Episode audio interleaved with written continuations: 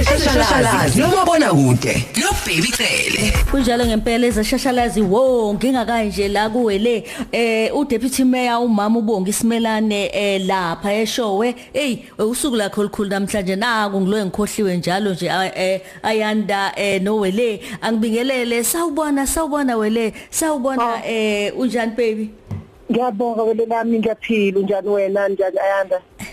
Ah angazi angiqede dad uyazi uDeputy Mayor indlela asithanda ngayo. Angazi uma uthanda uMarch 22 noma eh intokazi le. Ngisho evuka ekseni namhlanje entumeni lapha old age special school ne orphanage ohambisa amaklabishi nani nani. Kuba ngowakhe nje abe mina nawe silapha eshowe kumanje. Awu manje ngeke kwenzeke impela nje akhohlwe. Kodwa siyamfisela usuku oluhle. Uyasithanda. konke sisidudu siyamthanda back right back. Awu bakithi. Awu cha bantu. Hayi ke siyabonga awungitshele nje uyaphila kumakhaza. Eh kwenzeka nje ngiyazi ukuthi ezishashana ziyafudumezana. Siyafudumezana impela ngoba kubanda sisidudu uhlale ebhazini uma ungasafuni usabe ukuphuma Eh sisidudu engiqala nje ngokuthi ngithi halala kubantu abawile kuma subtitles siyabahalelisela ngendlela esimanga sithi makwande basebenze njalo bahlale njalo besibonisa umsebenzi wabo omuhle. Eh masisuka la sistudio stained glass abantu bozalo okokuqala nje. Eh kune competition la sort of reality show abafuna ukuyenza ngama hairdressers bafuna umuntu okwazi okhipha unyawo olunye ukwenza ama hairstyles ahlukene inhlobo nhlobo zama hairstyles uzothola 150000 rand cash. Igama le show i cut and style master.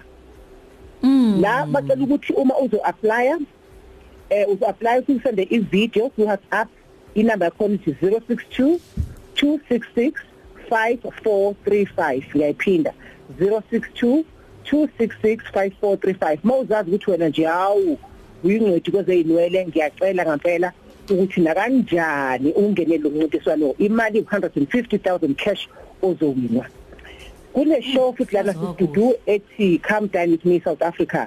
Uma uzazi ukuthi ukwazi ukupheka funeni bo 4 niqhudelane ngokupheka. Abantu bahamba i3 ivakasha emzini wakho ubaphekele nawe ngokunjalo uye emzini yabo. Imali yakho ni 10000 rands oyithulayo uma ukwazi ukupheka noma uhlala eCape Town noma eJohannesburg siyacela ukuthi ungenele lo mncintiswano. Uma uzazi nje bathi kuvela mhla 23 June. Uzothumela ke konke imininingwane yakho neminyaka necopy yeID kwi come dine at rapidblue.com come dine mm. at rapidblue.com wasifela inhlanhla ke nalabo. Ngibuye futhi kade ngithelise last week ukuthi kunama commercial lawa asebuyile manje.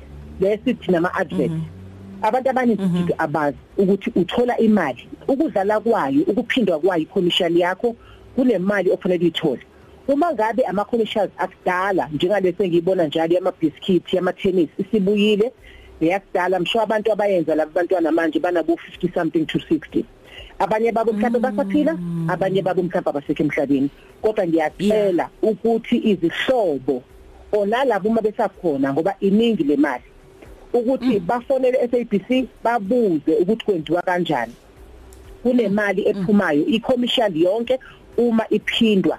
Isidudu uyaye uthole imali. Ngiyazi abantu abaningi abakwazi lokho ngoba ama agents amanye ibona abafika bafila ama forms imali besiza kubona ukubugebengu obukhulu lobo obukafunakala so ngibafisela inhlanhla ngiyacela ukuthi nabalalele abaziyo abantu ade bedlala komolo omhlobo wami i-commercial yakhona nayibuyile nale yama tennis ama biscuits bazame ukuthi ngempela basithana ne SABC ukuze babone ukuthi bagcwalisani bahambisa ini.